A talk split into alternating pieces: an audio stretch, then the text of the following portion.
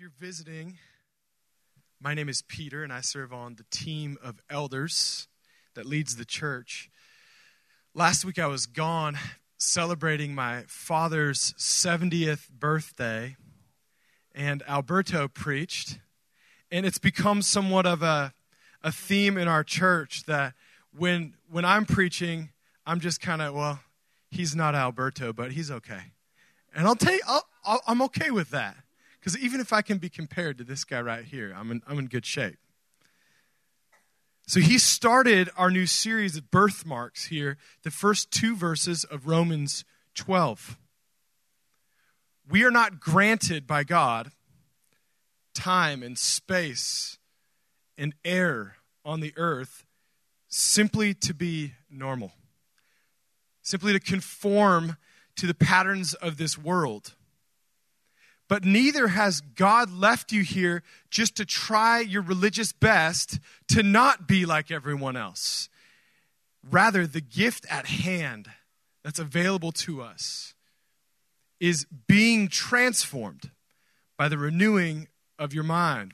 This means new heavenly thoughts from God and new desires, a new vision and passion for your life, and new heavenly action. Because as we'll see, in verse 3, we have grace at hand. I'm going to ask you to stand to your feet to honor God's word. Romans 12, we'll read verses 3 through 8.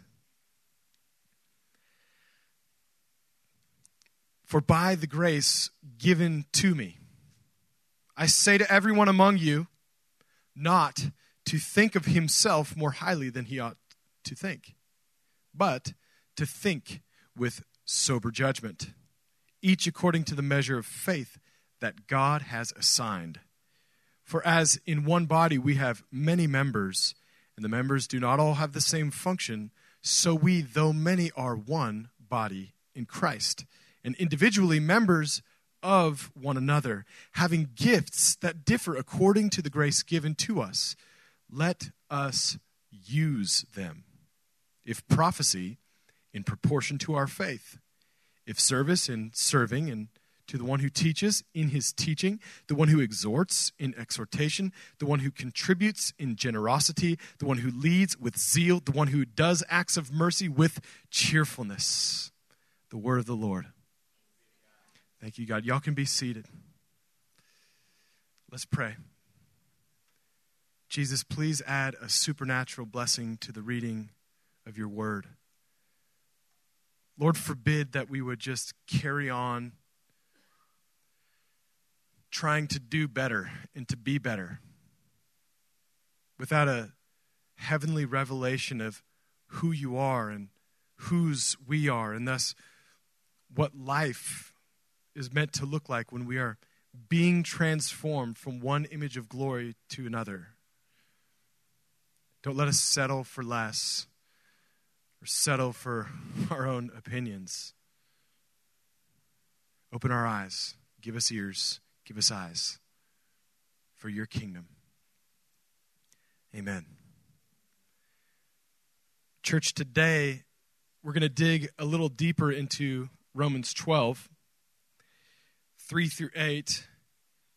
And as the scripture here directs us, I see three different focuses that, from start to finish, are text is pointing out identity, interdependence, and impartation. Three I words. Let's go from start to finish in our passage. We'll just start on the very first verse of our passage, verse 3, talking about identity. Identity. Every sinful or evil thing that you do or say or think or have ever done or said or thought comes ultimately from a lie that you believe about who you are. Everything. Now, on the other hand, every redemptive thing that you will ever do hinges off of a revelation of who you really are, whose you are, based on the revelation of who the Redeemer is. Amen? Verse 3 For by grace given to me, I say to everyone among you to not think of himself more highly than he ought to think of himself, but to think with sober judgment, each according to the measure of faith that God has assigned. Not think more highly of himself. This could be translated to not think too much of himself, to obsess over our view of ourself to the detriment of what God's word says about us. I heard one preacher comment on this passage, on this very verse, and he argued that there has never been and will never be a culture on planet Earth where pride is not the ultimate problem driving all the destructive sin patterns in that given culture. Never been any culture. Think about our culture here in America. We love to think, I love to think, that the rest of the world sees us. When they think about America, they think, okay, freedom and, and values. But when the rest of the world sees us, they see that we serve money, they see greed by and large. And I would argue that money is not our problem, it's pride, like in every culture. Money isn't what fuels our materialistic idolatry and it's not economic issues that we have that drive us, drive us to this crazy frenzy on Black Friday. By the way, we are now before Black Friday, and you don't have to go there, okay? You can choose to boycott crazy, all right? But I don't think it's an economic or a money issue. It's pride. It's me telling myself that there's nothing more important than me feeding my insatiable desire for this thing. And then, of course, when that doesn't satisfy, it's the next thing. And look, the thing is not the problem, it's me. It's pride. Or consider violent cultures in the world today or in history, which in every way, in some way, all cultures are violent like this. Some of us just sanitize the violence in different ways. But violence in culture, is it, is it a violence issue or is it a culture saying, our way, our ideas, in our culture is more important than your human rights. It's pride. It's seeing ourselves at the center and seeing everything else that God says about creation as secondary to me. Pride. Or, or what I'll call Amsterdam culture, which is the uh, sexual revolution culture that seems to be all over us, making us progress somehow, and yet we're so digressing the you do you of sexuality, where the line of sexual behavior continues to be drawn everywhere and we're so different and, and we can never kind of nail down what is identity in this area and we're just so confused and yet we say we're so free and we're not free but i would argue this is not a sexual problem this is a pride problem this is the self-exaltation of human pride that exalts human appetites to the place of God instead of what His Word has always said about the dignity of our bodies and our appetites. At the root, this is not sexual, this is pride. Pride is the root of every cultural sin pattern in the history of the world. All the confusion and destruction. It's pride. It's thinking too much of myself, thinking too much about the way I myself alone see reality. Our governmental leaders in our nation today. Anyone else here? Okay. Get nervous enough to listen, okay? Our governmental leaders are so polarized. You know, to- totally competing views about what the nation is, right? And what politics and values are. But I would argue that it's not competing views of the Constitution or the nation or any of that. That's the issue. It's pride. And it's not just pride in one person. You see pride in one person, you're shocked, like, whoa, what, where did that come from? It's the same place that mine does. And you see other people that argue with that person, and yeah, they might have competing political views, but they're fighting arrogance with arrogance. just their own kind of flavor of smug and pretentious attitudes. Now, now that I've been a little bit political, allow me to be a lot a bit personal with you and me. Remember, in a democratic society, our elected leaders are at least a caricature of who we are, who you are, who I am. So, if we're going to be shocked about the pride that we see on Twitter from other people, let's at least take that shock to our, the root of our own pride and bring it to the table and do business with Jesus. Let's be shocked at ourselves. Pride is the soup that we're all swimming in.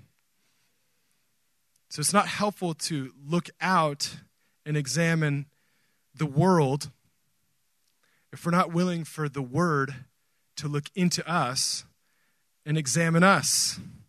Verse 3 By the grace given to me, I say that everyone should think, should not think of himself as more highly than he ought to think. See how when the world's issues are drawn out, what's the problem with the world? Christian worldview from the Bible helps us to draw a circle around ourselves and say, God, help me, before we say, God, help us. We need grace to see true identity of who we are and to see the pride, the wrong, over obsessed view of ourselves that competes with our true identity. See, pride is the center of every cultural issue out there because pride is the center of every sin issue in me.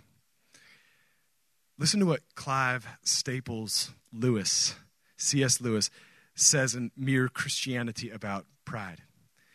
He said, There is one vice or sin vice of which no man in the world is free, which everyone in the world loathes or hates when he sees in someone else, and of which hardly any people, except maybe Christians, ever imagine that they are guilty of themselves. I've heard people admit that they are bad tempered or that they cannot keep their heads about girls or drink, or even that they are cowards. I do not think I've ever heard anyone, though, who was not a Christian accuse himself of this vice. And at the same time, very seldom have I met anyone who is not a Christian who showed the slightest mercy to it, this vice, in others. There is no fault which makes a man more unpopular, and no fault which we are more unconscious of in ourselves. And the more we have it, this vice, ourselves, the more we dislike it in others. The vice that I am talking about is pride or self conceit.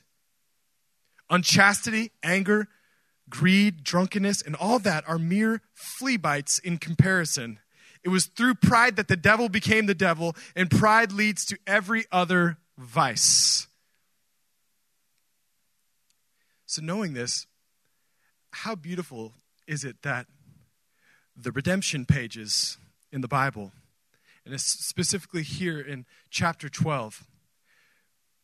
It commands us in verses 1 through 2 be transformed. Do not be conformed to the pattern of this world. Be transformed by the renewing of your mind. And it doesn't just leave us to kind of figure out how to do all that we see by verses 6 and 8 this transformation, this renewed identity, this renewed mind. He, he's giving us the body of Christ to help build ourselves up in the prophetic gift of God, to underline and echo what the word says about us in very real and powerful ways, to build each other up in our new identity.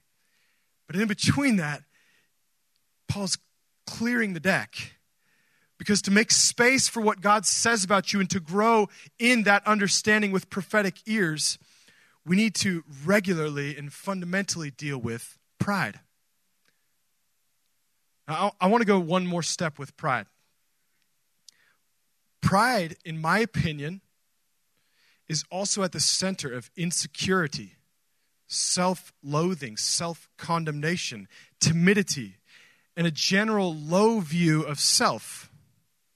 So when Paul says, let no one think too highly of yourself, I think in one sense, he's also saying, don't be so consumed with your own view of yourself, but be transformed by the renewing of your mind. Be transformed by what God says about you and not what you say about who you are or who you're not.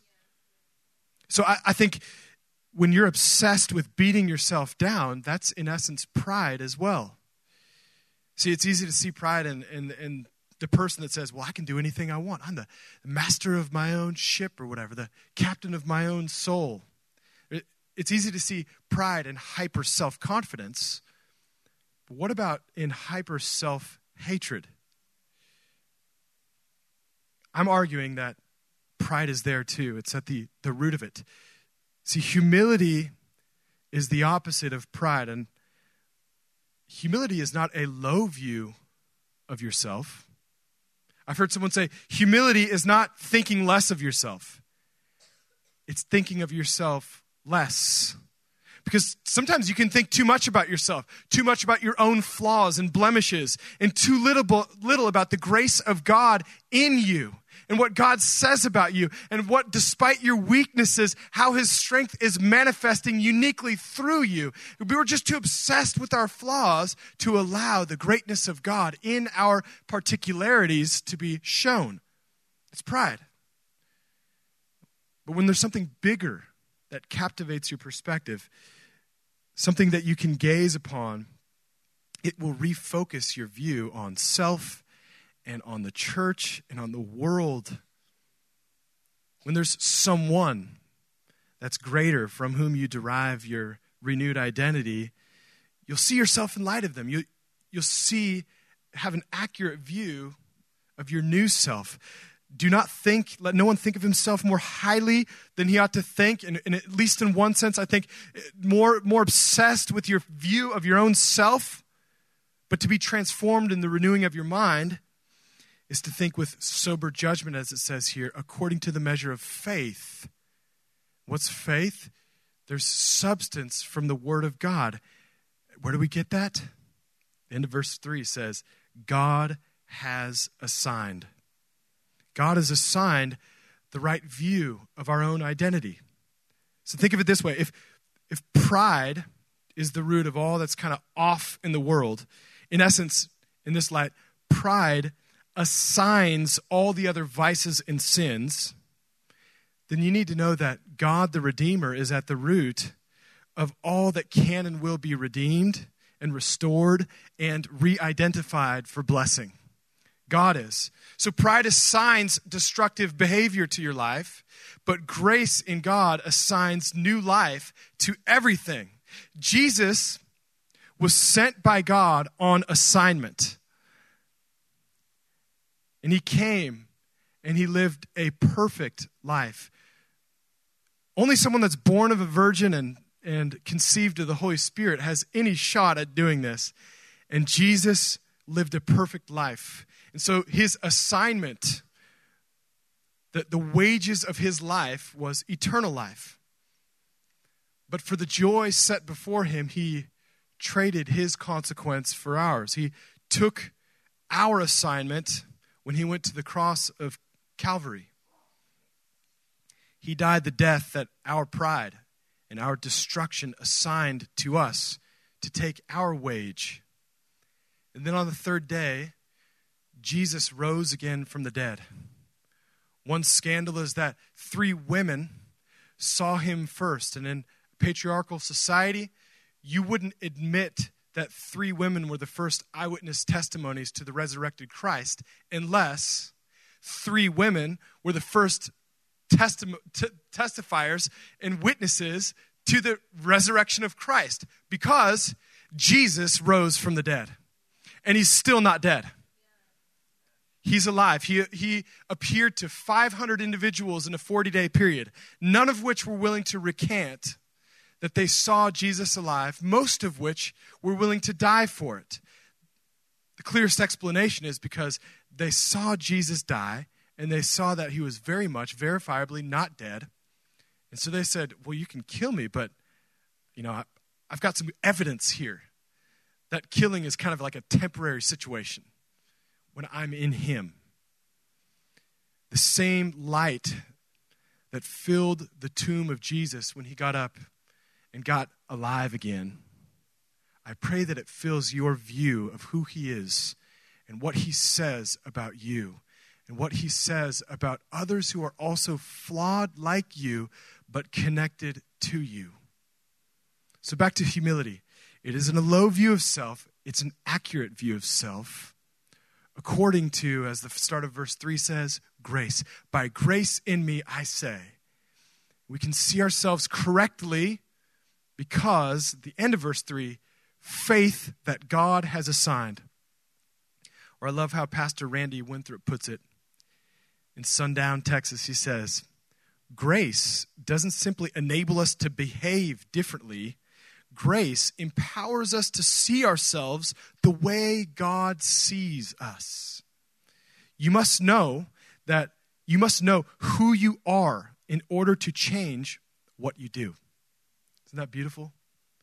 See, pride p- prevents you from perceiving and receiving your true identity, closes your ears to receiving also the prophetic impartation and encouragement from others that you need.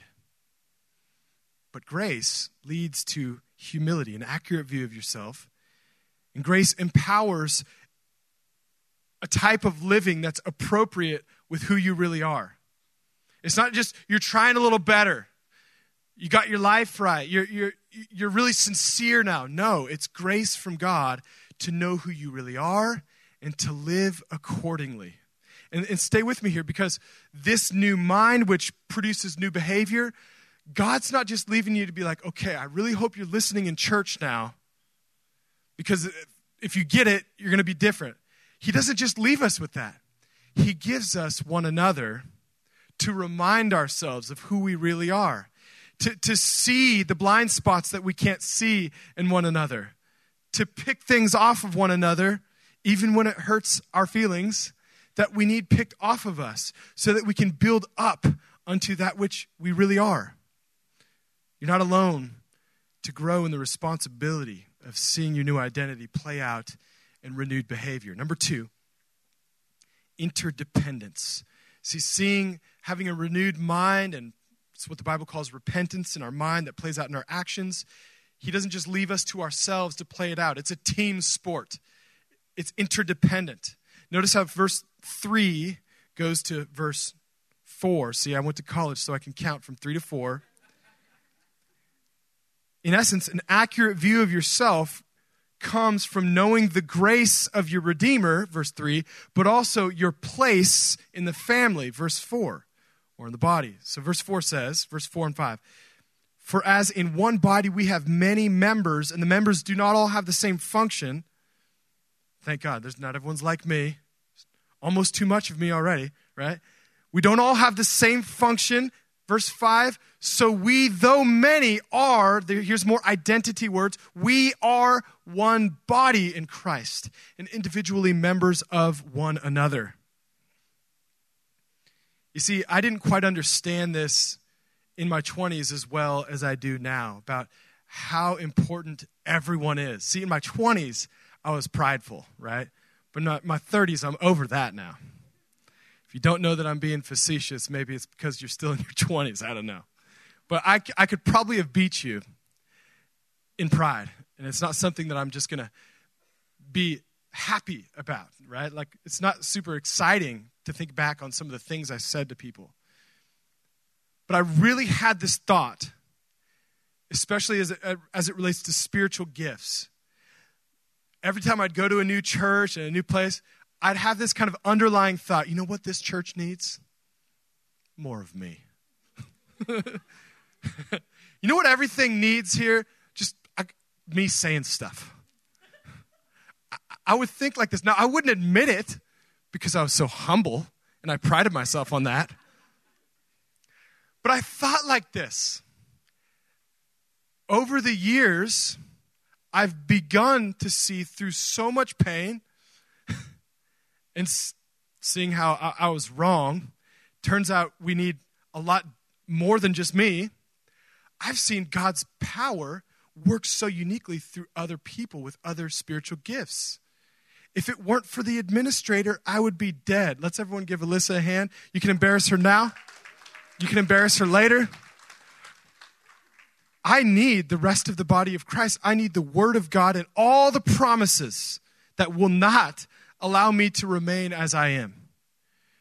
And it's really cool, too, to see this, this week we had students on campus rise up with their own gifts, but with a renewed passion that comes from getting together. We really saw Romans 12 here come to life, where we encourage one another and it stirs up this thing where everyone in their own way is, is expressing Holy Spirit boldness. I mean, honestly, I see the, the Word of God proclaimed at the start of the service through Jessica, and it's like, wow, yes, same message, different tone and different gift, and it hits home in a unique way. I see Tessa on campus preach, and she preaches the same Word of God, but man, she gets away with stuff that I couldn't get away with. Right? She, she can say bold and true harsh realities. But with her sweet spirit, I call her the silent assassin, right? Because it's so sweet, but devils tremble. And I couldn't say it like that with my bravado.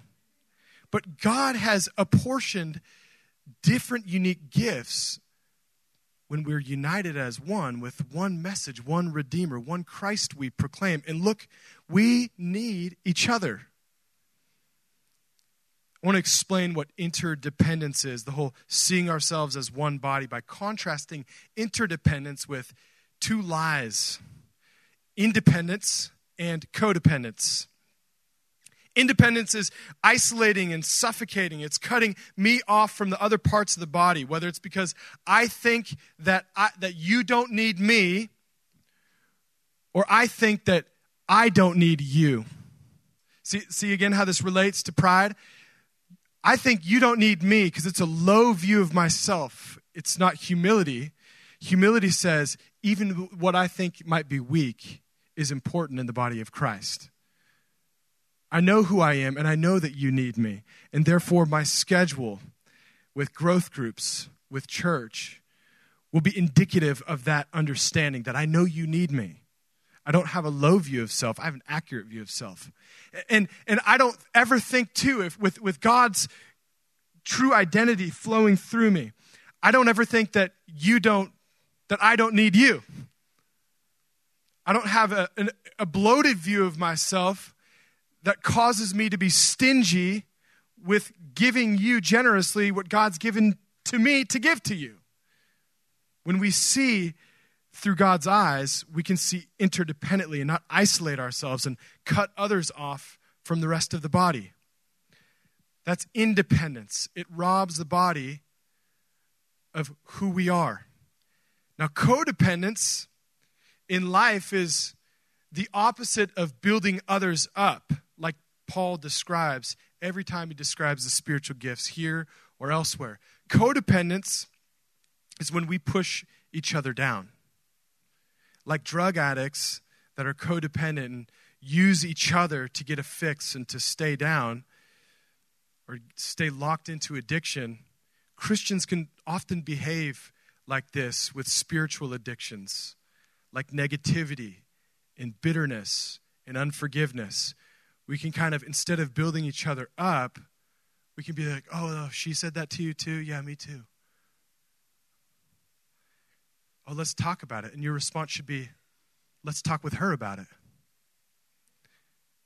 Let's build each other up, not be codependently dragging each other down. See, if you're into mathematics, I'm going to try to put it this way independence is my strength and my weakness plus nothing, which ends up equaling weakness.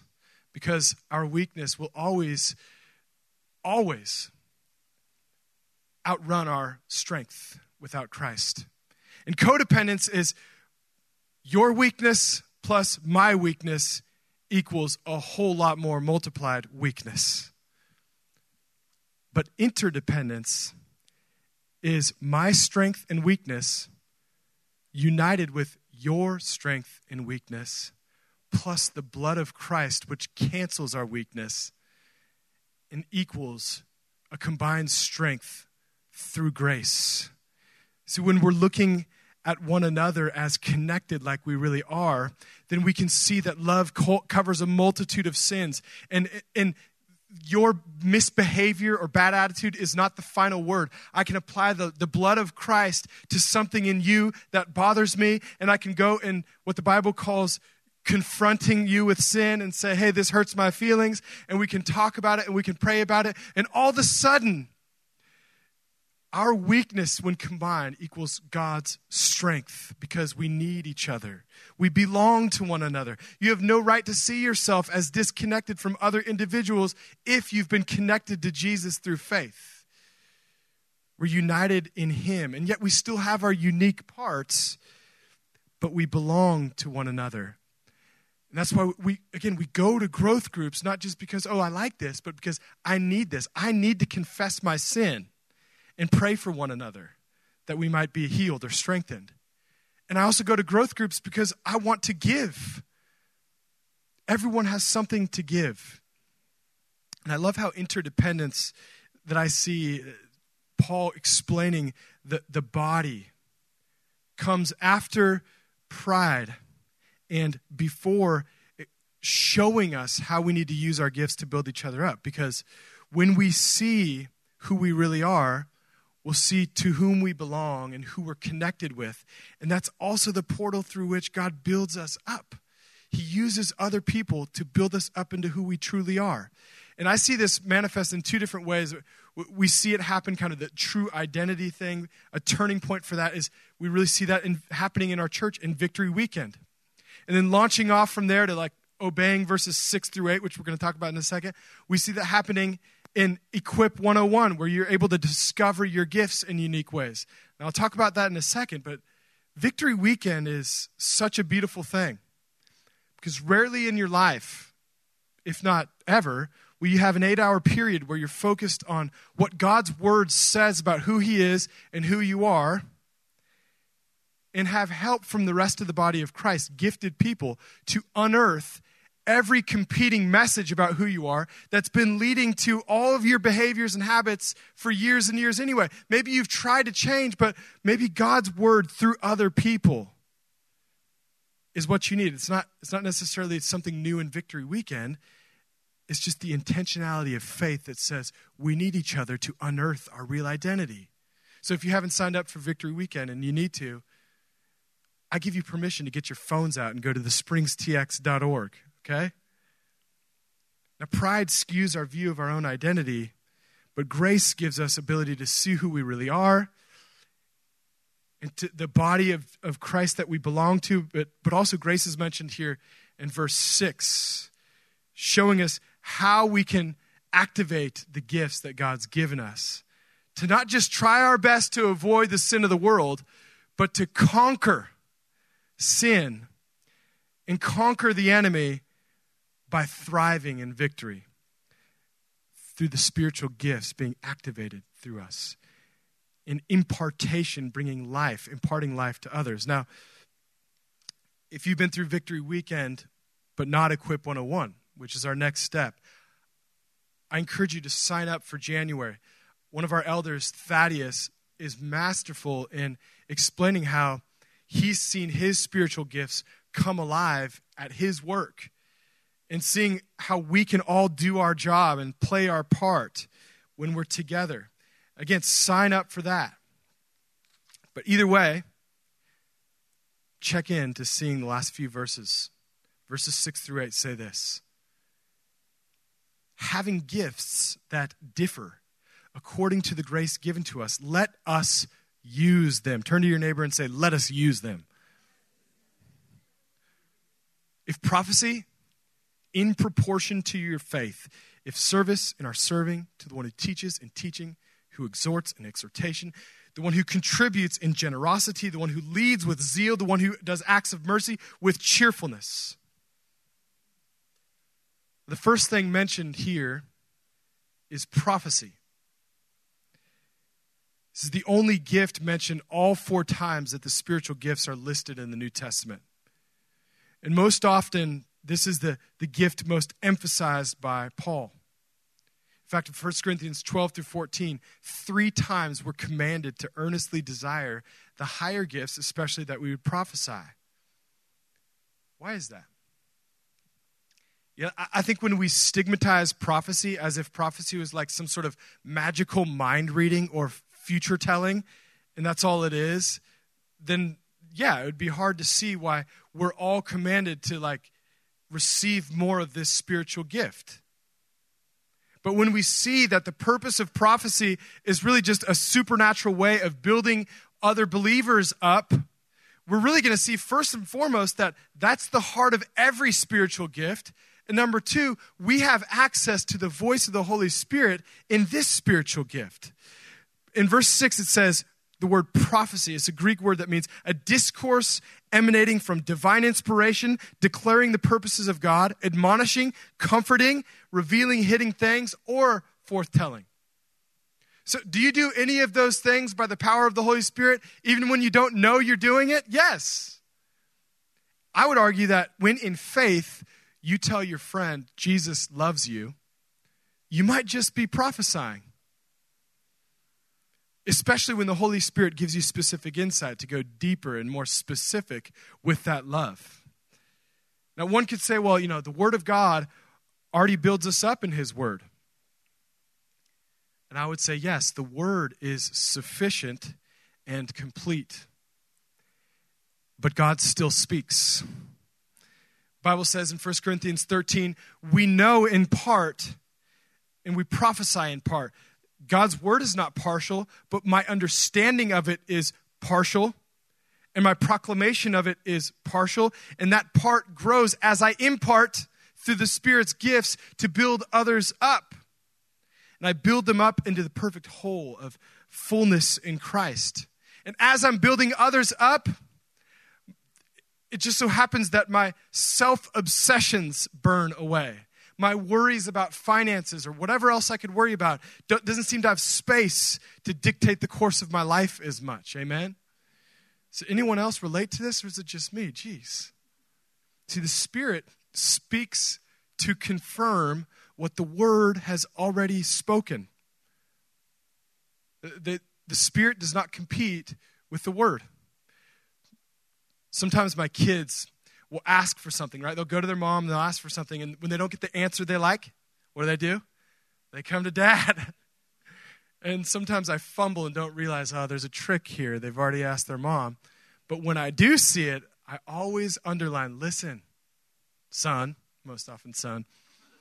listen, son, your mother and I are one. We have the same answer. We're one. And, church, I'm here to tell you that the Word and the Spirit are one. The Spirit will always declare and echo what the Word has already said. That's why it commands us, the Word commands us to examine every prophetic word according to the Word of God. Examine things. And we grow in that part as we become more whole in Christ. Now, why does God why has he decided that he wants to echo through the spiritual gifts what he's already said in the Word? It's a good question. Why is it that my wife and kids need to be reminded what I've already promised? I mean, I wrote on my son's birthday card four years ago, I love you, right? It is, it is written.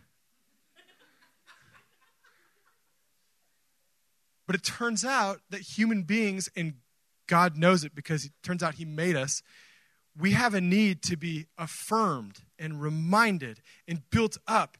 And I take my kids aside and I say, You're strong, you're mighty, you're loved, you're valuable, your body is a gift from God. I love you. And listen, you are no different categorically than my seven year old son, and neither am I. We need God's affirmation. And more specifically, this church needs the Holy Spirit in you to impart life to others in a way that He's designed only you to impart it.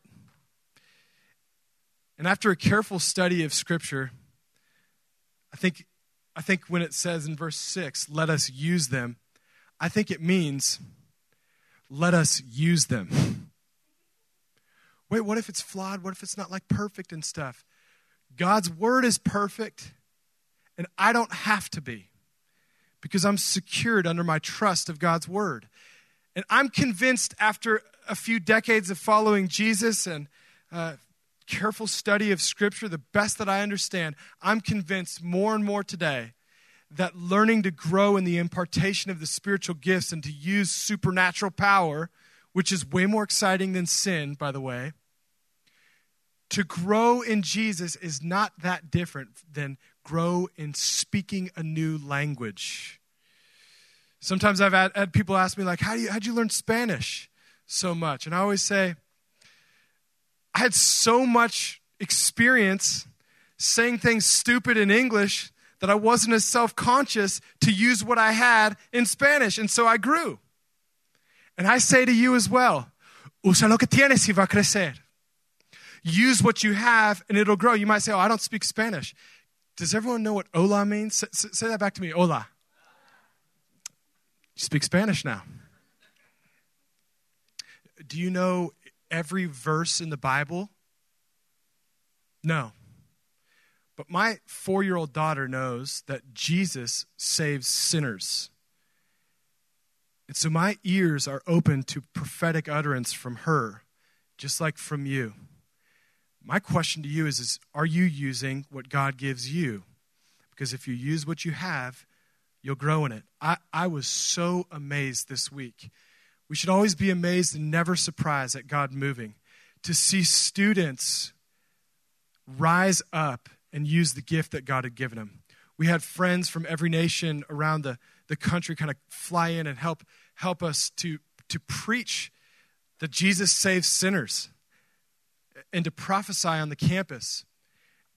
And they left after Tuesday. And then what happened on Wednesday and Thursday is that our students preached with a double portion of power that all the professionals that had come in it was, it was a step above students interrupting their classes and inviting people to follow Jesus and to come to meetings and things like that. Students prophesying over other people. We had one story of a young student who, who saw people prophesying over other people and thinking things like, I don't, I don't know if that's real or whatever. And then later, he got spoken over. Like, amazed that God knows stuff about him. And it should always be amazing to all of us. When God speaks to you and tells you who you really are and reminds you how loved you specifically really are, it's a game changer. I remember coming to know Jesus and I was so amazed by Jesus and wasn't quite understanding this is a whole new thing happening to me. I was a new creature and I was still yet a little bit in, a lot of bit insecure of my old identity and I thought that I was on earth to try to be a cool kid in high school and things like that and I was in the, uh, the, the commons in our high school, which is kind of like the, the place where the cool kids hang out. And one of my autistic friends from the Bible study, I, I was two weeks old in, in my Jesus walk, right? He comes up to me, this autistic kid, and he comes to me. It's like he didn't understand that he's not supposed to come into my cool kid space. And my first thought when he got near me was, Caleb, you're not supposed to be here. I feel awkward. And he says to me, Peter, I know that you might feel like I'm not supposed to be here and you might feel awkward, but I want you to know that Jesus loves you. I'm like, oh, that's shoot, man, that's great. Thanks, man. Appreciate you. And then he proceeded to tell me things about God's love that I had been wrestling with the night before. God wants to use your gift just like Caleb's gift. Caleb chose to be bold in that moment. It was my first experience with what the Bible calls prophesying. And I want to be so sanctifyingly addicted to the voice of God that I can grow up and my words sound so much more like the word and the Father's words. So that we as a body come to look more like Christ's body. As I was praying for you this week, this is how I planned. This is how I really feel led to, to close. I'm convinced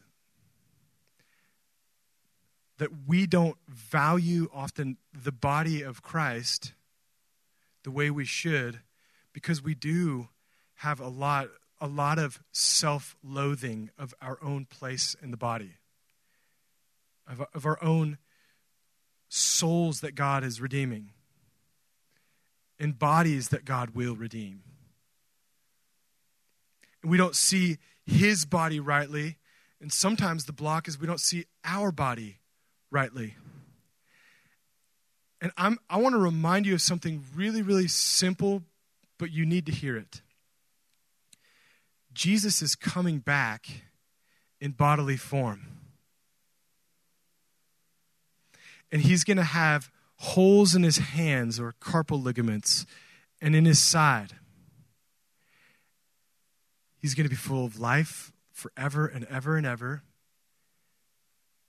His body, which has blood and bone and fat and muscle, like yours, is going to come back. And at some point, he's going to approach you. And he's going to touch you. And he's going to think and feel things about your body that currently you are not in agreement with. And today, whether it's whether you're looking down on your spiritual gift or you're looking down on your physical body, today God has granted the gift of repentance. To say, Body, I bless you in Jesus' name. Body, I bless you in Jesus' name. Person, I bless you in Jesus' name. Be not downcast, O my soul. Would you stand to your feet with me?